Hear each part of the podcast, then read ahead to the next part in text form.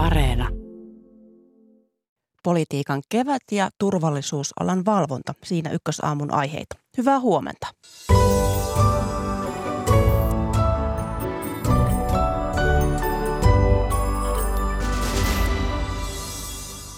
Eduskuntavaalit hämöttävät vajaan kolmen kuukauden päässä. Kansanedustaja Raati arvioi kohta politiikan kevättä ja tulevaa.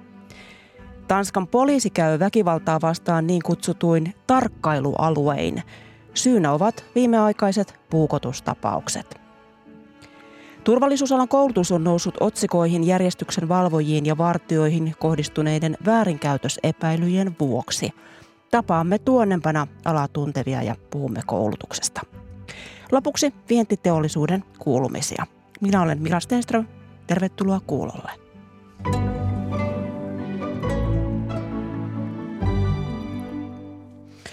Eduskunta palaa tänään joulutauolta. Tulevaa kevättä värittävät muun muassa eduskuntavaalit, joihin on aikaa vajaat kolme kuukautta.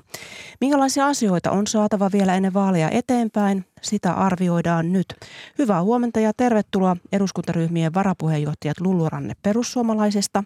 Huomenta. Jouni Ovaska keskustasta. Hyvää huomenta. Sekä sosiaalidemokraateista eduskuntaryhmän puheenjohtaja Antti Lindman. Oikein hyvää huomenta.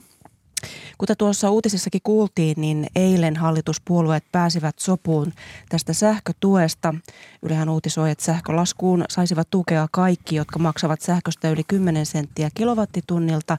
Valtio maksaisi laskusta puolet, mutta enintään 700 euroa kuukaudessa ja oma vastuu olisi 90 euroa kuussa. Lulu Ranne, minkälainen ratkaisu energiakriisiin nyt tällä hetkellä saatiin? Tuon esityksen on, on tarkoitus lähteä vielä lausuntokierrokselle.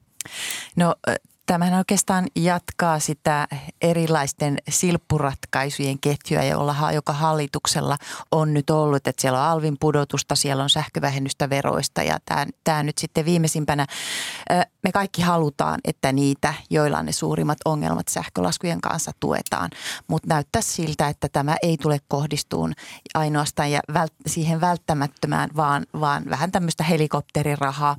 Eikä tässä myöskään tueta nyt PK-yrityksiä tai maataloutta, joka on erittäin suuri ongelma, koska siellä on toimintaedellytyksiltä vedetty matto alta. Antti Lindman, helikopterirahaa sanoo Luluranne. Mitä sinä sanot? Hmm. No ensinnäkin täytyy nähdä, että, että nyt tärkeintä on se, että meidän kotitaloudet saavat tukea. Tässä ei ole nyt kysymys, erityisesti siellä, missä isot sähkölaskut odottaa, joille itse asiassa jo tullut loppuvuoden sähkölaskut. Todella monessa suomalaisessa kodissa olla huolissaan siitä, miten pärjätään tämän talven yli. Ja sen vuoksi nyt kaikkein tärkeintä on toimia. Ja, ja, ja, ja sen vuoksi tässä ollaan nyt liikkeellä. No sitten, jos nyt näitä parametreja, jotka tässä julkisuudessa on oltu, ollut, niin on erinomaisen hyvä, jos tähän saadaan leikattua nämä kaikkein halvimmat sähkösopimukset – pois, nämä alle 10 sentin sopimukset pois, jotta tuki voidaan todella kohdistaa sinne, missä tarve on.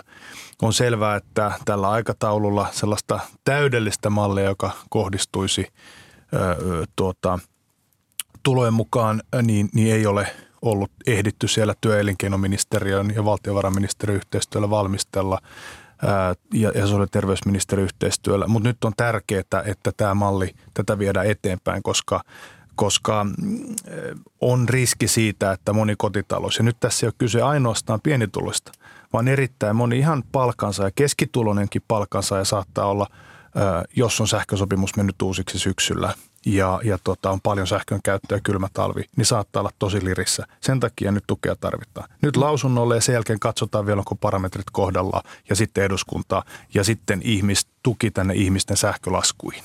Joni Ovaska niin kuin tässä on todettu, niin on tärkeää, että tämä nyt saadaan aikaiseksi ja nopeasti.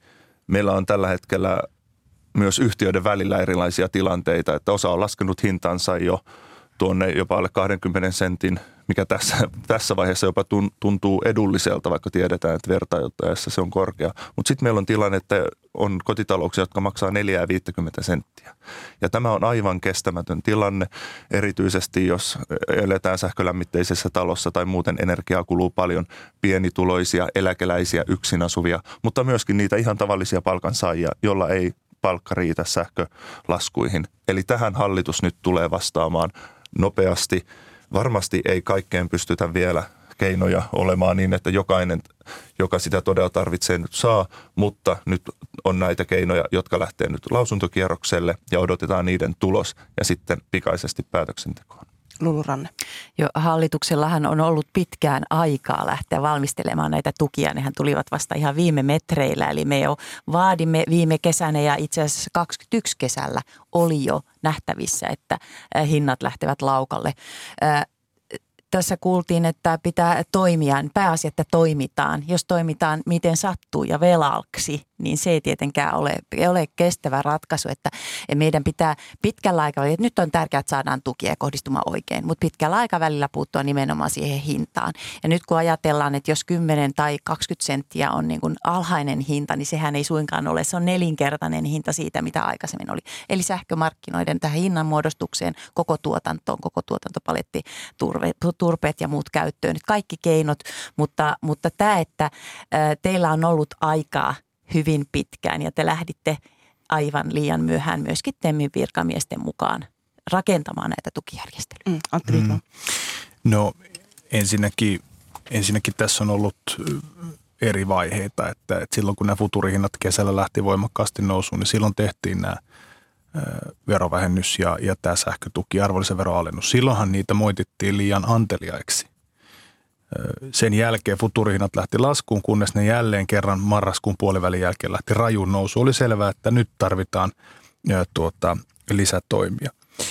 Ja, ja siksi tässä ollaan. No mitä tulee sitten tähän ää, niin kuin tämän paketin rahoitukseen, niin nyt täytyy koko ajan muistaa, että näiden erittäin kalliiden sähkösopimusten toisella puolella, kolikon toinen puoli on erittäin suuret voitot monilla sähköyhtiöillä – myyntiyhtiöillä, joillakin myyntiyhtiöillä tai sitten näillä välittäjillä. Ja sen vuoksi nyt on tärkeää, että näihin voittoihin puututaan.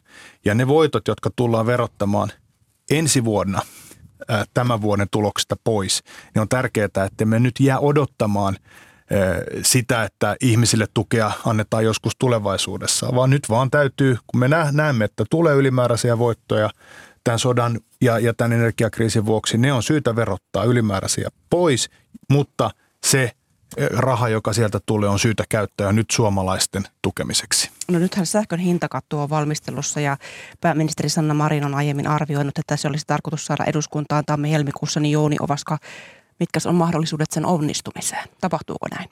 En osaa lähteä arvioimaan pääministerin sanomisia tässä, koska en toisaalta myöskään halua lähteä kyseenalaistamaan tätä hallituksen johdon sitä, että mikä on tehty oikeaan aikaan. Me olemme nyt tässä tilanteessa ja meidän pitää löytää vain ratkaisuja. Ja, ja tämä on hyvä asia, että näihin voittoihin nyt puututaan ja se hyöty sieltäkin otetaan kansalaisten käyttöön. Mutta kyllähän se hintakatto ja se markkinoihin puuttuminen, ne mallit, ne on sellaisia toimia, joita myöskin pidemmän päälle tarvitaan, ettei tällainen tilanne toistu. Mutta onko mahdollisuudet onnistua saada tämä hintakatto ylipäätänsä tämän, nyt tämän kauden aikana? Kyllä me tämä hintakatto tarvitaan ja hallitus on yhdessä linjannut, että, että se valmistellaan ja, ja, ja, ja tuodaan eduskunnalle. Ja uskoisin, että, että eduskunta kyllä on valmis sen, sen tarvittaessa pikaisellakin aikataululla käymään läpi. Et siitä on hallituksessa yhteinen, yhteinen linja, jossa huomasin, että siitä myöskin oppositiosta tuli, tuli sille tukia. Eli nyt tämä tämä, tämä väliaikainen tuki neljän kuukauden osalta suoraan sinne sähkölaskuihin ja, ja, ja sitten tämä hintakatto. Toivottavasti toivomme, että sähkömarkkinat rauhoittuvat niin, että, että tota, tämä ikään kuin tekee itsensä tarpeettomaksi, mutta siihen ei voi luottaa. Sen takia tarvitaan hintakatto, joka on alle 20 senttiä kilowattitunnilta, koska niin, tässä on kyllä Lulu Ranteen kanssa samaa mieltä, että, että kyllä se 20 senttiä kilowattitunnilta, jos ajattelee, että keskimääräinen omakotitalo talvikuukautena sähkölämmitteinen käyttää 3500 kilowattituntia, mm. niin, niin kyllä siitä aikamoinen lasku jo siitäkin tulee, että et, et sen, vuoksi, sen vuoksi se tarvitaan. Ja sitten pitkällä aikavälillä tarvitaan tämä tämä sähkömarkkinoiden uudistaminen, se täytyy tehdä yhdessä EUn kanssa tai vähintään tässä, tässä Pohjoismaiden Nord Pool tuota, rakenteessa ja sitten ennen kaikkea tarvitsemme lisää päästötöntä tuotantoa. Sitä tulee nyt jo hyvin, mutta tässä on laitettava vielä lisää vauhtia.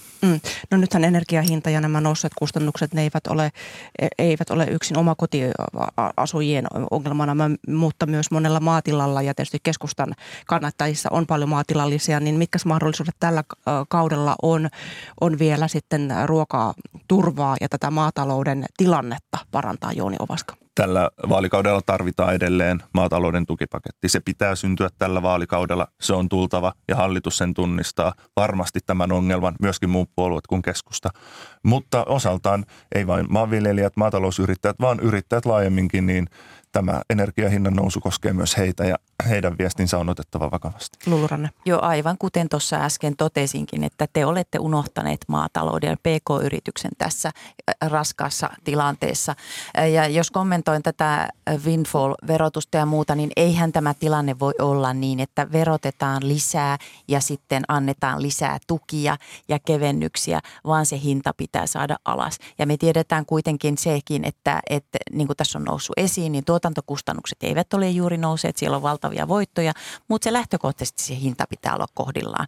Että koko hinnan Juuri siksi tarvitaan se kyllä, windfall että saadaan ne kohtuuttomat voitot on, pois. Se on yksittäinen, hetkellinen. Sitä. Kyllä me tuemme Hyvä. sitä, mutta se tilanne on kuitenkin näin, että me tiedetään, että yhtiöt osaavat kikkailla. Että se ei tule, tule kokonaisuudessaan toimimaan niin kuin toivotaan. Että aina parempaa, jos me saataisiin yhteisesti laskettua tätä sähkömarkki- tai kontrolloitua tässä tilanteessa tervehdytettyä tätä, tätä kokonaisuutta. Ja sitten vielä tästä tästä niin kuin yleisesti tästä tilanteesta nyt todetaan, että joo, että ehkä se sitten tulevaisuudessa tulee tämä energian hinta alas, sähkön hinta alas, mutta meillä on edelleen se koko tilanne yhteismarkkina-alueella, että meillä on aivan liian vähän sitä vakaata tuotantoa, meillä on ajettu valtavasti ydinvoimaa alas, meillä on nostettu tuulivoimaa ja meiltä puuttuu se vakaa voima. Mm.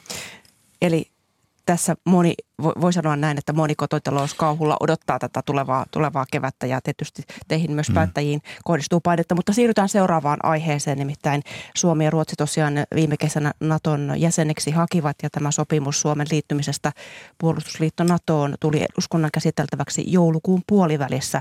No nyt viime viikonloppuna ulkoasiainvaliokunnan puheenjohtaja Jussi halla sanoi, että hän ei näe tarvetta sille, että nykyisen eduskunnan tulisi osaltaan käsitellä – NATO-jäsenyyttä valmiiksi ennen jäsenyyden ratifiointia Turkissa ja Unkarissa. Niin mitä ajattelette tästä? Olen täysin, olen täysin samaa mieltä puheenjohtaja halla kanssa ja uskon, että koko meidän valiokunta, jossa itsekin istun, niin jakaa tämän ajattelun. Se edustaa myös sitä puhemies Vanhaisen ajattelua, eli emme tee pöytälaatikkoon lakiesityksiä, koska tässä voi vielä prosessin vaiheessa tulla joitakin asioita, joihin meidän pitää Suomessa reagoida riippuen mitä Unkarissa ja Turkissa heidän päätöksentekoonsa liittyy. Eli me hoidamme sitten asiat nopeasti ja vastuullisesti kuntoon, kunhan NATO-jäsenmaat ovat meidät hyväksyneet. Antti Ritma. Niin, kyllä tämä järkevin marssijärjestys on se, että nyt ulkoasianvaliokunta käsittelee tämän, tämän mm, sopimuksen mahdollisimman pitkälle, voi sanoa, että ihan niin kuin viittavalle valmiiksi.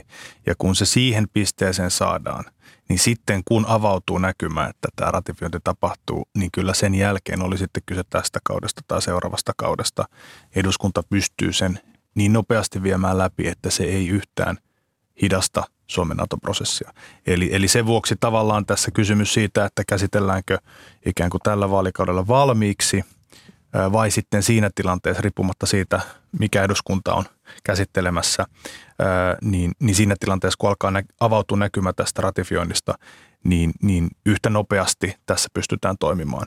Ja, ja, ja, ja, ja sen vuoksi tämä marssijärjestys, että viedään niin pitkälle kuin on tarve, ja kun tässä ei ole, tai niin pitkälle kuin, kuin ikään kuin viittavalle valmis, ja kun tässä ei ole tosiasiassa pienintäkään epäselvyyttä siitä, ettäkö, ettäkö ikään kuin Suomessa si, niin kuin sitoutuminen tähän NATO-jäsenyyteen heikkenisi. Tästä on niin laaja yhteisymmärrys puolueiden kesken, että on ihan varma, että tämä pystytään eduskunnassa viemään sitten, kun se tilanne tulee, niin niin nopeasti läpi, että siitä ei tule hetkenkään viivästystä Suomen NATO-jäsenyydelle. Nythän puhemies Matti Vanhanen on todennut olevansa valmis kutsumaan eduskunnan koolle myös vaalitauon aikana, jos nämä ratifioinnit tapahtuvat sen aikana, niin Luluranne, miten paljon tämä NATO-asia tulee sähköistämään vielä kenties eduskunnan kevättä? ennen vaaleja? Mä en usko, että kovinkaan paljon, että meillä on niin suuri yhteisymmärrys. Oli se hallitusvaalien jälkeen minkälainen tahansa valtasuhteet, niin kaikki haluavat, että pääsemme NATOon niin nopeasti kuin mahdollista. Tämä on erittäin järkevä ja maltillinen ja hyvä, mikä yhteinen linjaus tässä on tullutkin esiin tämän keskustelun aikana, että mahdollisimman pitkälle valmistellaan ja valiokunnan täytyy saada ottaa kantaa kaikkiin mahdollisiin muuttuneisiin tilanteisiinkin. Ja, ja sitten oli se ennen vaaleja tai vaalien jälkeen, niin tietenkin ollaan porukalla valmiita tulemaan eduskunnan tekemään päätöksiä heti, kun se tilanne tulee. Yksi asia, mistä sähköä ilmaantui tähän eduskunnan kevääseen, oli kokoomuksen Petteri Orpon haastattelu viikonlopun iltasanomissa.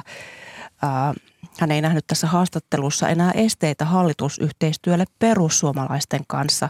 Kokoomus on tuon haastattelun mukaan valmis neuvottelemaan kaikkien kanssa, myös perussuomalaisten ja Nythän Ylen tuoreimmassa puoluekannatusmittauksessa perussuomalaiset nousi toiseksi suosituimmaksi puolueeksi runsaan 19 prosentin kannatuksella. Niin Lulu Ranne, löytyisikö perussuomalaisilta kokoomuksen kanssa yhteinen sävel? Me katsotaan sitten, mikä tilanne vaalien jälkeen, mutta meillä on paljon samanlaisia linjauksia aika monistakin asioista, kuten kyllä löytyy keskustankin kanssa ja jopa, jopa sosiaalidemokraattien kanssa, että tässä vaiheessa ei kannata lyödä mitään lukkoon. Mutta se, mikä on perussuomalaisille aivan selvää, että tällainen talouspolitiikka ja energiapolitiikka, maahanmuuttopolitiikka, jota istuva hallitus on toteuttanut, niin ei voi jatkua. Ja ensisijaisesti ajatellaan kyllä tätä isoa valtion talouskriisiä. Siitä voidaan jo puhua. Sinä kommentit, kommentoit Antti Lindman Twitterissä, että ainut varma vaihtoehto uudelle oikeistohallitukselle on, että SDP ja Sanna Marin nousee vaalien ykköspaikalle. Ja nyt on tuoreessa Ylen kannatusmittauksessa perussuomalaiset menivät teidän SDPn ohi, niin miten teillä, miten aiotte terävöittää tätä sanomaa, että, että kun tuossa Ilta-Sanomien haastattelussa Orpo arvioi, että SDPn nykyinen talouspolitiikka ajamaan ää, varan rikkoon. Hän käytti tällaista nimitekettä. No ensinnäkin edellisen hallituksen valtiovarainministeri täytyy sanoa, että Orpolle, että tämän hallituksen aikana Suomen valtiotalouden alijäämä on ollut kuitenkin joka kerta euroalueen keskiarvoa parempi. Viime vaalikaudella se oli vain yhtenä vuotena. No, mitä tulee näihin kalluppeihin, niin, niin tuota, tietysti olla pääministeripuolue, puolueena kannettu, kannettu vastuuta ollaan edelleen vaalien, edellisten vaalien kallupin yläpuolella. Ja veikkaanpa, että tämä kisat nyt tästä tulee tasoittumaan ja kiristymään, kun vaihtoehdot kirkastuu ja kun nyt kaikki puolueet tuovat omat, oma vaihtoehtonsa pöytään. Täytyy Petteri Orpoa kiittää rehellisyydestä tai avoimuudesta tässä, että hän aika suoraan siinä kyllä totesi, että, että, että selvästi siellä – ykköstavoitteena näyttää olevan tämmöinen uudenlainen oikeistohallitus, jossa yhdistyy aika isot leikkaukset yhdistettynä suuriin hyvätuloisiakin hyödyttäviin veronkevennyksiin. Ja kun huomasin tuossa sitten taas perussuomalaisten puolelta, niin, niin sieltä kyllä vastattiin tähän huutoon, että eilen, eilen kun Lulu Ranne julkisti tämän perussuomalaisten vaihtoehdon, niin siellä paitsi todella oli nämä isot leikkaukset, niin yllätyksekseni myös siellä oli, oli uusi linjaus, että että veronkevennykset tulee kohdistaa myös tänne hyväosaisille. Ja tavallaan tämmöinen ajatus, jossa samaan aikaan että isot leikkaukset, jos puhutaan miljardimääristä 8-10 miljardia, niin on todella vaikea saada niitä ilman, että kohdistuu sosiaaliturvaan mm. palveluihin. Jos samaan aikaan tehdään veronkevennyksiä rikkaille, niin, niin, niin se on kyllä aika tyly yhdistelmä tähän aikaan. Jouni Ovaska, sinä puolestaan twiittasit pelkääväsi sinipunaa. Miksi? No siis pahin pelkohan on, että tähän maahan syntyisi sinipunahallitus, joka ei pysty päätöksiin. Me nähtiin se vuonna 2011-2015. Kokoomus haluaa armottoman kovat leikkaukset. SDP haluaa sitten siinä tilanteessa, että korotetaan veroja, jotta saadaan lisää kassaan rahaa. Ja tämähän oli, se oli aivan käsittämätöntä se, se, sekoilua se aika. Ja sen jälkeen Juha Sipilä hallitus lähti korjaamaan sitä vuonna 15. Eli meillä on edessä – sopeutustoimia ja säästötoimia, mutta ne pitää tehdä vastuullisesti ja järkevästi. Keskusta on siihen val- valmis. Rahat pitää jakaa viisaasti. Mm, Luluranne. Joo, muutama kommentti. Ensinnäkin, jos meidän talouspoliittisen ohjelman lukee tarkkaan, niin siellä nimenomaan korostetaan sitä, että veronlaskuvaraa täytyy ensin hankkia, jotta se voidaan sitten toteuttaa. Me olemme sitoutuneet siihen, että kahden vaalikauden aikana saadaan julkinen talous kuntoon, joka on täysin poikkeavalla linjalla, jos vertaa muihin Pohjoismaihin. Ja, ja tällainen velan kasvattaminen ja rahojen holtiton käyttö on pakko saada loppumaan. Ja tämä, jos me vertataan meitä myöskin verotuksen osalta, kokonaisveroastetta ja marginaaliverotusta ja muuta, niin onhan meillä tässä kaikin puolin veronlaskuvaraa, mutta se pitää, tai tarvetta, mutta se pitää hankkia se ensin säästöjen kautta. Ja turvallisuus hyvinvointi turvaten. Eli, Eli ensiksi, ensiksi leikkaukset, ensiksi miljardiluokan leikkaukset ja sitten sen jälkeen, sen jälkeen sitten, sitten veronkevennyksiä. Kehitysapu, ver, se, sen jälkeen veronkevennyksiä, joista kaikkein suurin euromäärän hyöty hyvätulosille mm, Tämä sanon vaan, että näissä ajassa kun niukkuutta kyllä jaetaan, niin varmasti on sopeutuksia edessä niin tuloissa kuin menoissa, niin kyllä mä sanon, että tämä yhdistelmä, niin se on tylylinja. Mutta kuten sanottu, en ihmettele, että, että Petteri Orpo näin avoimesti kertoo, että hänen tavoitteena on tämä uusi oikeistohallitus ja vaihtoehdot on tässä. Värikäs kevät. Ei ole. Niin. nyt, joudun, nyt joudun valitettavasti puhaltamaan pilliin keskustelun päättymisen merkiksi. Paljon, paljon kiitoksia teille osallistumisesta Lulu Ranne perussuomalaisista, Antti Lindman SDPstä ja Jouni Ovasko keskustasta. keskussuomalaisesta. Kiitos, kiitos oikein paljon. Kiitos teille.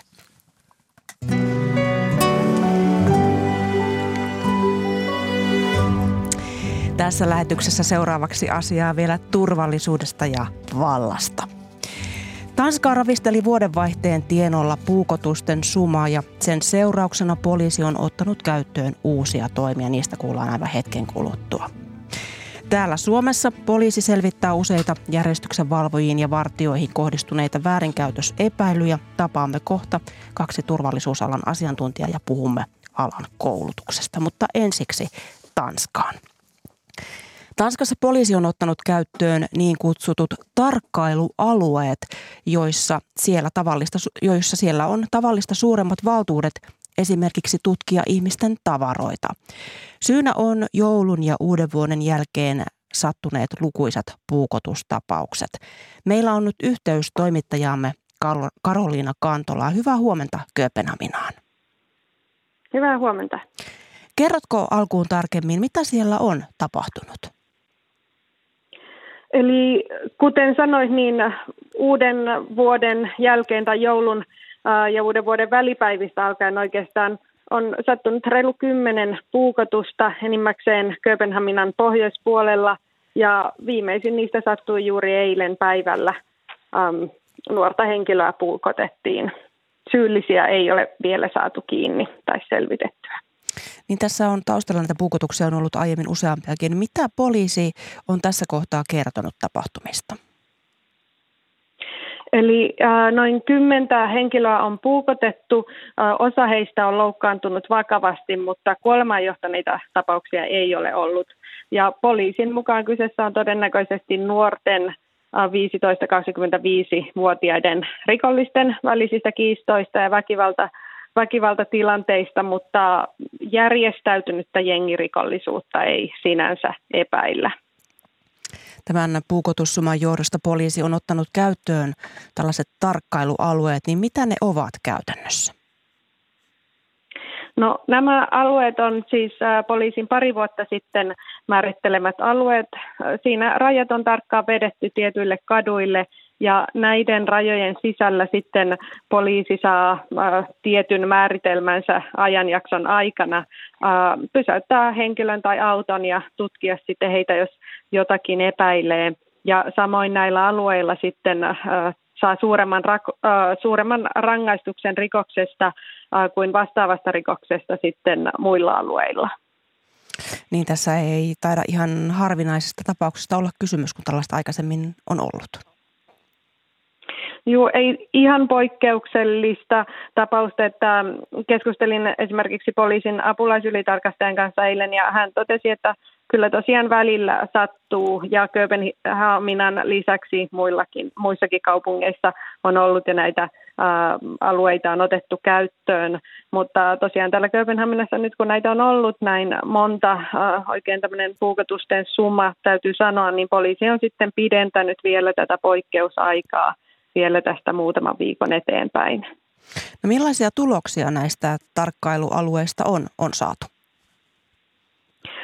Poliisin mukaan se on pysäyttänyt ja tutkinut noin 160 ihmistä ja sakottanut seitsemää henkilöä teräaseen hallussapidosta ja takavarikoinut noin parikymmentä veistä tai teräasetta. Täysin kesken tämä, tämä tutkinta nyt on, mutta tuoreimman tiedon mukaan yksi nuori henkilö on pidätetty. Suomessa on viime aikoina puhuttu yksityisten vartiointipalveluiden toiminnasta ja siitä puhumme myös seuraavaksi tässä lähetyksessä. Niin Karolina Kantola, miten siellä Tanskassa, minkälaista keskustelua siellä käydään aiheesta? No aivan vastaavaa keskustelua kuin Suomessa nyt on ollut, niin ei täällä ole viime aikoina ollut viimeisimmiksi tapauksiksi ehkä on niistä raportoitu sellaisia, että joissakin myymälävarkaat ovat ehkä käyneet tai joku on käynyt vartijan kimppuun väkivaltaisesti. Mutta tosiaan toisin kuin nyt poliisi, niin yksityiset vartijat eivät saa myymälöissä tai muissa tiloissa sitten tutkia ihmisten laukkuja ilman oikein hyvää syytä tai saati sitten viedä esimerkiksi takahuoneeseen tutkittavaksi. Karolina Kantola, paljon kiitoksia näistä tiedoista ja mukavaa päivänjatkoa Kööpenhaminaan.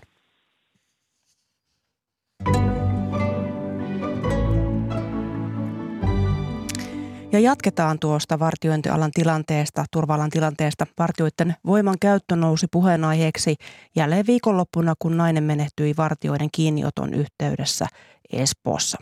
Tämän tapauksen lisäksi poliisi tutkii myös kokonaisuutta, jossa järjestyksen valvojia epäillään muun muassa pahoinpitelyistä. Miten alan koulutusta tulisi kehittää? Siitä puhutaan seuraavaksi. Tervetuloa studioon Länsi-Uudenmaan koulutuskuntayhtymä Luksian turvallisuusalan opettaja Tommi Nyström. Hyvää huomenta. Hyvää huomenta ja kiitos. Ja hyvää huomenta ja tervetuloa puhelimitse keskusteluun turvallisuusalan ammattiliiton puheenjohtaja ja Avan Securityn Itä-Suomen luottamusmies Arttu Korhonen. Hyvää huomenta ja kiitoksia.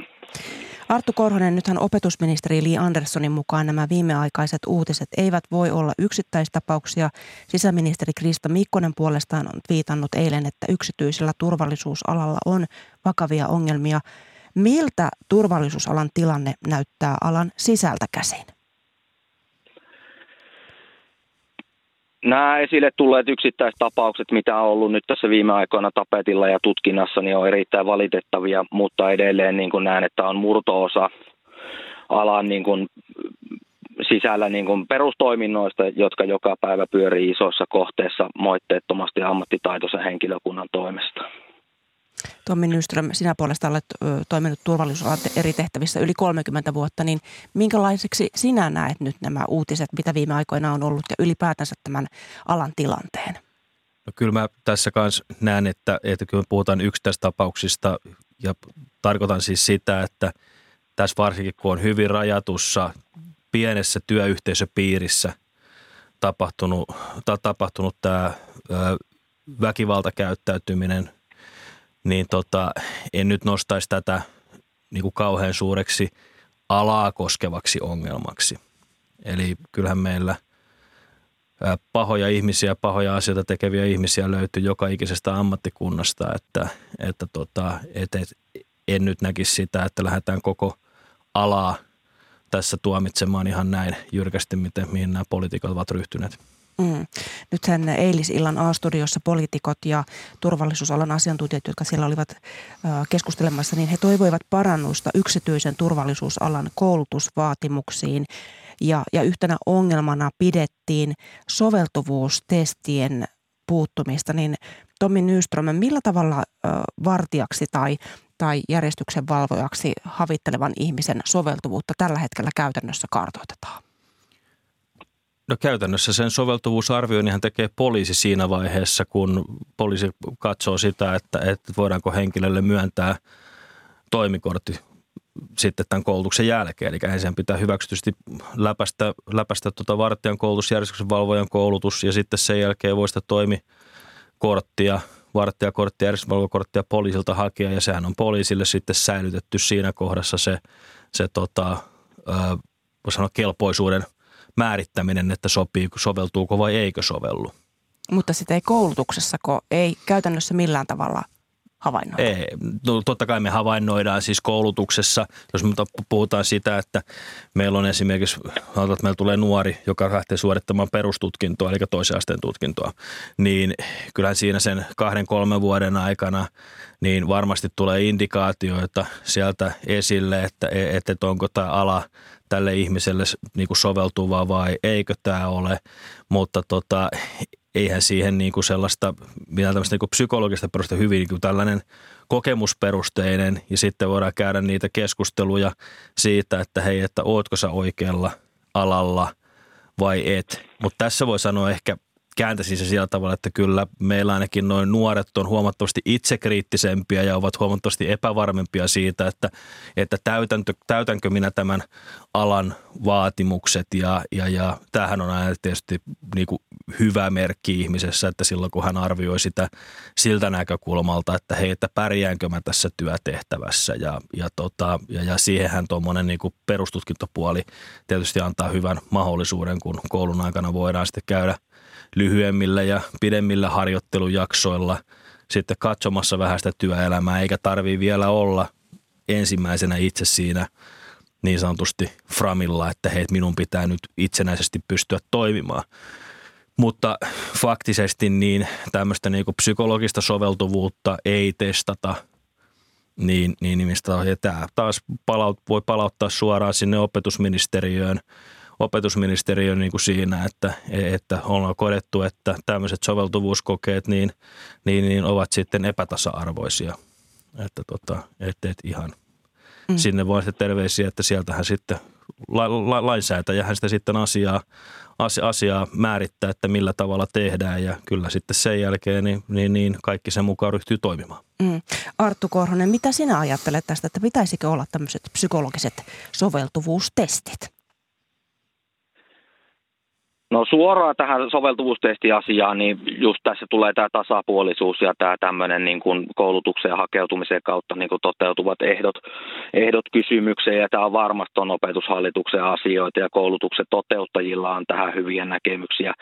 Totta kai niin kuin nämä peruskoulutukset antaa sen alku lyhykäisyydessään niin kuin sitten on, on se, että se koulutus tavallaan näyttää, että miten tekijät ohjautuu tehtäviin ja on, niin kuin opettaja sanoi tuossa noin, niin hyviä indikaattoreita siitä, että tehdään niin kuin näyttöpohjaisia ja siellä kyllä niin kuin nähdään, nähdään sitä, että, että sitä soveltuvuutta ja erilaista paineensietokykyä ja asiakaspalvelun lähtöisyyttä ja tätä tällaista on niin kuin vuorovaikutustaitoja käydään läpi siinä koulutuksen tiimoilla, että pelkästään se ei tämmöisellä soveltuvuustestilläkään niin kuin, kyllä niin kuin välttämättä ratkea tämä asia.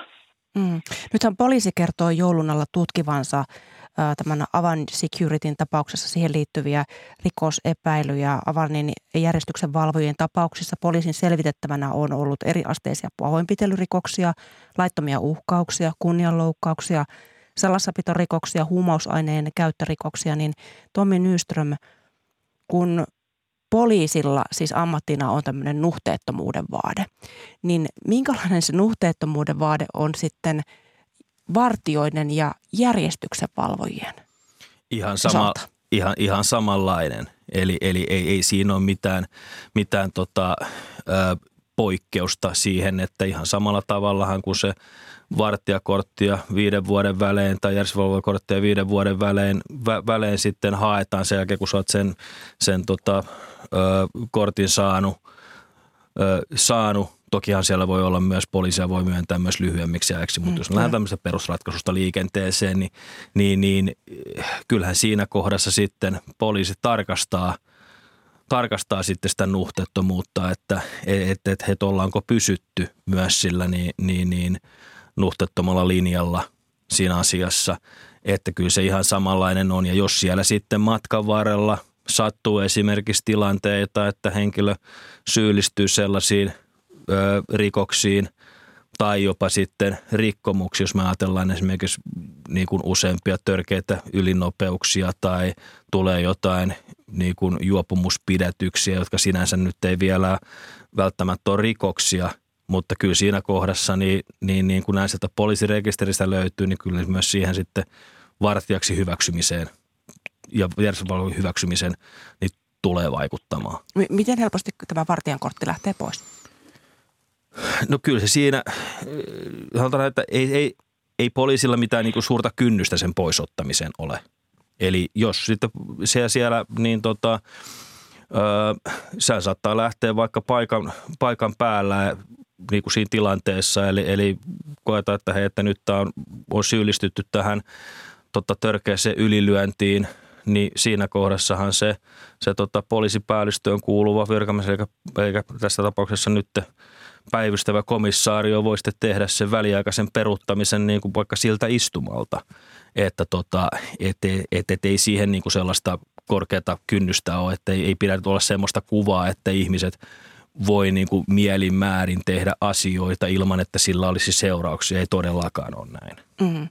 Nythän vartijakoulutus kestää lyhimmillään 40 tuntia ja turvallisuusalaa opetetaan myös ammatillisissa oppilaitoksissa ja tämä turvallisuusalan perustutkintoa varten opiskellaan sitten kolme vuotta. Niin Arttu Korhonen, miksi tällainen kirjo koulutuksessa? Tässä on varmaan koulutuspuolella sitä historiaa, että on, on tuota, niin aikaisemmin ollut tarve saada niin kuin työvoimaa kentälle, kentälle tota, ja tämmöisen peruskoulutuksen kautta sitten ohjata työvoimaa yrityksiin. Yritykset on hyvin koulutusmyönteisiä tänä päivänä, mitkä koulut, ohjaa tuota, niin koulutuksiin, näihin ammatillisiin koulutuksiin työssä, työn sisällä ja se on niin kuin hyvä vaan, että alan tämmöinen niin kuin koulutuspohja lisääntyy että tota, ollaan parempaa suuntaa menossa tämän asian kanssa kyllä. Nythän vartijat ja järjestyksenvalvojat kohtaa työssään, voi sanoa koko elämän, elämän kirjon, niin Tommi Nyström, miten hyvin tämä turvallisuusalan koulutus vastaa sitten ihan niitä käytännön tilanteita, joihin vartijat ja järjestyksenvalvojat joutuvat päivittäin? No kyllä se ainakin tuolla perustutkinto- ja ammattutkintopuolella hyvistä vastaa, johtuen ihan siitä, että se aktiivinen ö, vuoropuhelu ö, niin sen niin kuin kentän kanssa niin sanotusti ja sitten se, että millaisia harjoitteita, tilanteita, mihin meidän pitää ihmisiä valmistaa siellä, niin kuin se on jatkuvaa, niin, tota, niin kyetään kyllä, kyetään kyllä niin kuin hyvin siihen vastaamaan. Ja tietysti koulutuspuolella pitää koko aika yrittää katsoa eteenpäin, eli, eli, eli, eli nyt kun tehdään joku – tutkintouudistus, niin meidän pitäisi pystyä katsomaan, että millainen se maailma on viiden vuoden päästä, mihin se niin kuin maailma on menossa ja, ja, ja tässä tietysti niin, niin kyllä, me, kyllä me kyetään siihen mielestäni tosi hyvin ja, ja, ja tota, aina voi tehdä asioita paremmin, siitähän ei ole niin kuin kysymys. Mutta, tota, mutta kyllä sen palautteen perusteella, mitä itse saadaan niin sieltä kentältä, niiltä toimijoilta – niin kuin itsekin saadaan aktiivinen vuoropuhelu entisten oppilaiden kanssa, jotka sitten, sitten, sitten nyt siellä työelämässä ammattilaisina toimii, niin, niin, niin voidaan todeta, että he ainakin tähän mennessä ollaan onnistuttu ennustamaan niitä tilanteita, että mitä siellä, siellä tota vastaan tulee.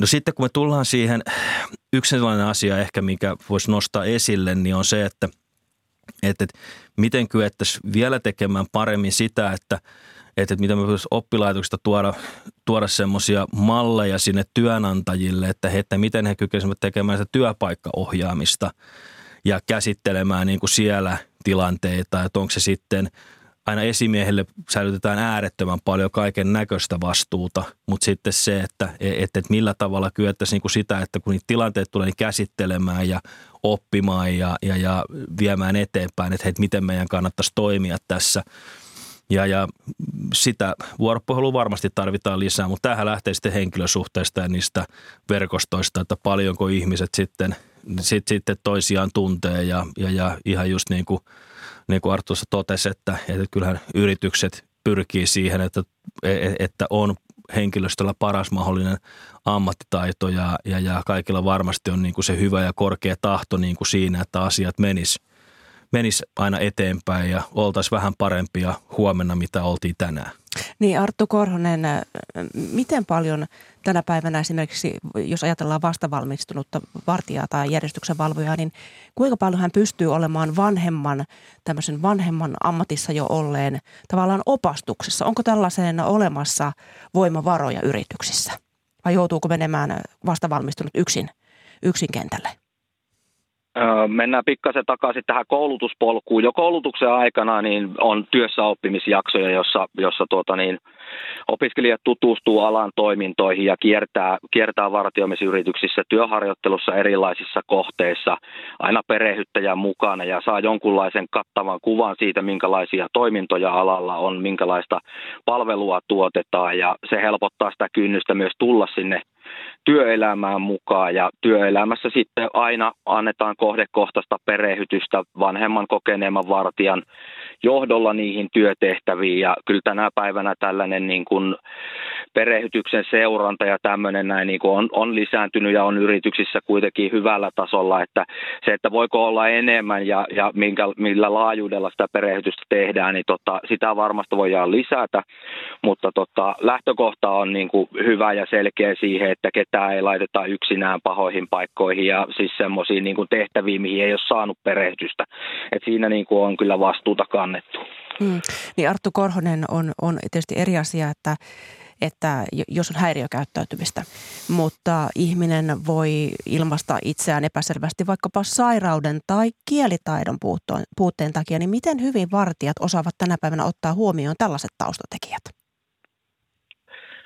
Kyllä tämmöiseen koulutuksessa kanssa otetaan siihen asiakaspalvelun lähtöisyyteen ja monikulttuuriseen meidän niin kuin yhteiskuntaa ja, ja erilaisiin tuota, niin, toimintoihin erilaisissa kohteissa, missä on isot asiakasmäärät ja on tota, tavataan, tavataan tota, paljon eri, eri lähtökohdista tulevia asiakaspintoja, niin tota, kyllä niihin niin kun saa sitä koulutusta ja yritykset kiinnittää kanssa huomiota siihen siinä perehdytyksessä, minkälaisia niissä toimeksiannoissa vaaditaan ja tehtävissä toteutetaan. No, tässä on paljon puhuttu nyt näiden tapausten, mitkä on ollut julkisuudessa, niin niiden yhteydessä voimankäytöstä. Niin Tommi Nyström, lain mukaan voimankäyttö on mahdollista, jos henkilö koettaa vastarintaa, niin mikä kaikki lasketaan vastarinnaksi?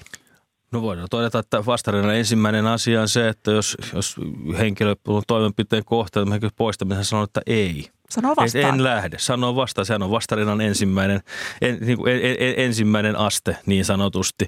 Mutta tota, ettei kenellekään nyt jää niin kuin siinä väärää käsitystä, niin eihän tässä siinä vaiheessa, kun henkilö sanoo, että en lähde, niin sehän ei ole vielä mikään niin kuin fyysisen puuttumisen kynnys, vaan siinä kohdassahan – niin kuin keskustelu on avattu, että nyt sitten meillä on vähän tämmöinen, joskus voidaan käyttää tämmöistä myyntimies-esimerkkiä, että myynti alkaa vasta siinä vaiheessa, kun asiakas sanoo ensimmäisen kerran ei. Niin tässähän nyt sitten pyritään kuitenkin sen niin kuin vuorovaikutuksen ja juttelun ja äänenpainon ja kehon kielen kautta niin kuin käymään keskustelua, että no mistä tämmöinen ei nyt sitten tuli, että päästäisikö tässä nyt semmoiseen sovinnolliseen ratkaisuun, että josko kuitenkin sitten, sit, sit, sitten lähdettäisiin. Että kyllä tämän, tämän niin kuin harjoittaminen on niin kuin todella isossa roolissa siis niin kuin tänä päivänä tuolla, tuolla tota, koulutuksessa, varsinkin pidemmissä koulutuksissa siihen on tietysti enemmän aikaa. Eli, eli silloin kun on enemmän aikaa, niin päästään tekemään enemmän harjoitteita. Silloin kun on vähemmän aikaa, niin silloin päästään ottamaan enemmän pääperiaatteita ja käymään vähän niin kuin niitä teknisiä kikkoja, mutta sitten se harjoittelu jää tietysti sitten sinne niin kuin käytännön niin, niin työelämään – Mm. Että tota, et, et, mutta myös käytän aina paljon näitä niin kuin autoiluesimerkkejä, että kyllä siinäkin vähän se ennakoiva, ennakoiva ajaminen on tässäkin se, se tota,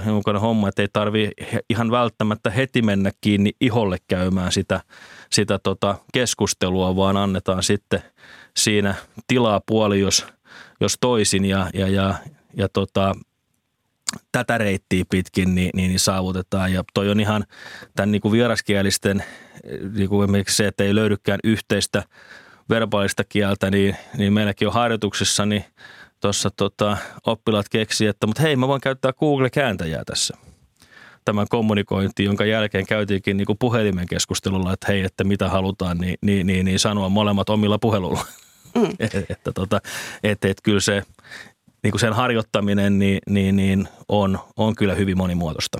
Ja, Kekseliäs yes. idea. Paljon kiitoksia keskustelusta Luksian turvallisuusalan opettaja Tommi Nyström ja turvallisuusalan ammattiliitosta puheenjohtaja Arttu Korhonen. Turvallista päivänjatkoa teille molemmille. Kuin myös, kiitos. Kiitos.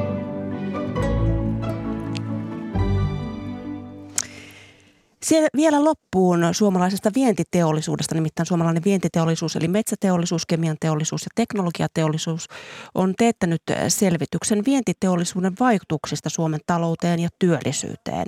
Puhelimessa on nyt metsäteollisuuden toimitusjohtaja Paula Lehtomäki. Hyvää huomenta. Oikein hyvää huomenta. Kun käytössä on nyt tuoretta tietoa, niin minkälaista merkitystä vientiteollisuudella on tällä hetkellä yhteiskunnan hyvinvoinnin muodostumisen kannalta? No, suomalaisella vientiteollisuudella on erittäin suuri rooli, jos me ajatellaan työllisyyden, toimeentulon ja myös hoivan rahoituksen kannalta. Eli kun katsoo vientiteollisuutta kokonaisuutena ja sen vaikutuksia tässä yhteiskunnassa, niin siitä arvonlisästä, jota Suomessa tehdään, niin liki puolet – on vientiteollisuuden aikaansaamaa työllisistäkin yli 40 prosenttia on tässä kokonaisuudessa mukana ja, ja myöskin hoivan rahoitukseen ja yhteisten palveluiden rahoitukseen tulee merkittävä määrä verotuottoja. Eli, eli kyllä sillä tavalla sekä työn ja toimeentulon turvaajana että myöskin suomalaisen hyvinvointisektorin rahoittajana niin on tärkeä rooli. Tarkennetaan nyt hieman tätä vientiteollisuutta vielä, niin mitä erityisesti tällä hetkellä viedään? Mitä tuotteita, tavaroita, asioita? No Suomesta viedään erittäin monenlaisia valmistavan teollisuuden tuotteita, että tietysti erilaisia teknologisia, erilaisia kemiallisia jalosteita, erilaisia metsäteollisuuden tuotteita. Eli, eli suomalaisesta viennistä se on erittäin iso, iso sektori. Eli se on hyvin laaja, että, että mitä siinä on mukana. Likimain koko valmistava teollisuus Suomessa on tietysti tässä ketjussa kiinteästi mukana. Mikä on palvelu, palveluviennin osuus tänä päivänä? Palveluviennin osuuskin on, on tärkeä, mutta että varsinkin arvonlisästä, niin, niin tietysti vientiteollisuus on siinä mielessä – vientiteollisuus on siinä mielessä niin kuin iso. Ja me tietysti tässä omassa kampanjassa ja myöskin tässä selvityksessä olemme ennen kaikkea keskittyneet nyt valmistavaan teollisuuteen ja kaivannaiset ja tiettyjä palveluita on siinä mukana, mutta että emme ole arvioineet sitten puhtaiden palveluiden roolia niin paljon. No nythän vuonna 2021 2021 vientiteollisuus työllisti välittömästi 489 1600 ihmistä. Moni ala Suomessa kärsii osaajapulasta, niin mikä, mikä tilanne vientialoilla on tämän suhteen, kun tuo kuitenkin välittömästi työllistettyjä on tuo liki puoli miljoonaa ihmistä?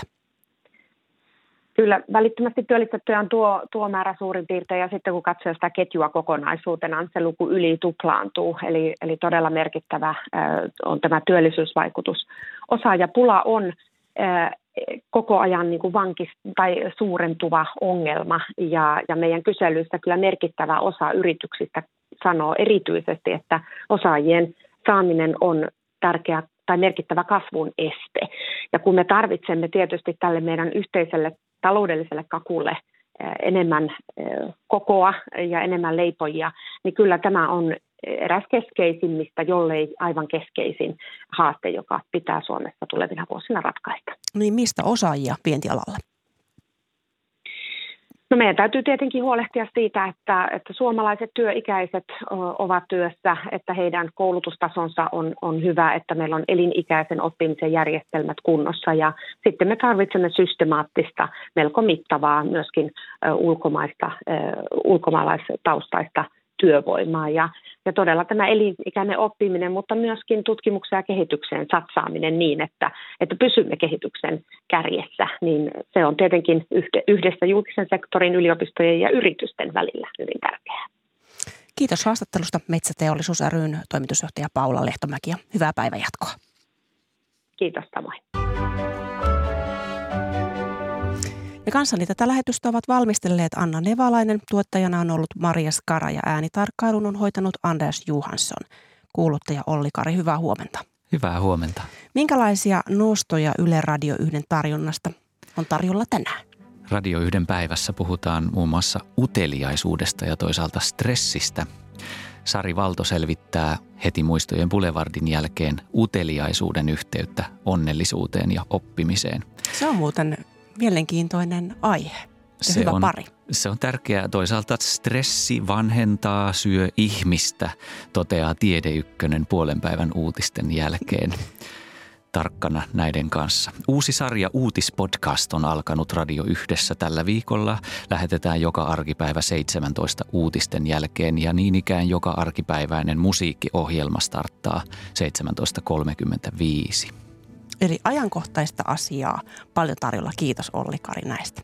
Kiitos. Ja ajankohtaista asiaa on tarjolla myös huomenna ykkösaamussa, jolloin palaamme uusin aihein. Siihen saakka kiitos seurasta.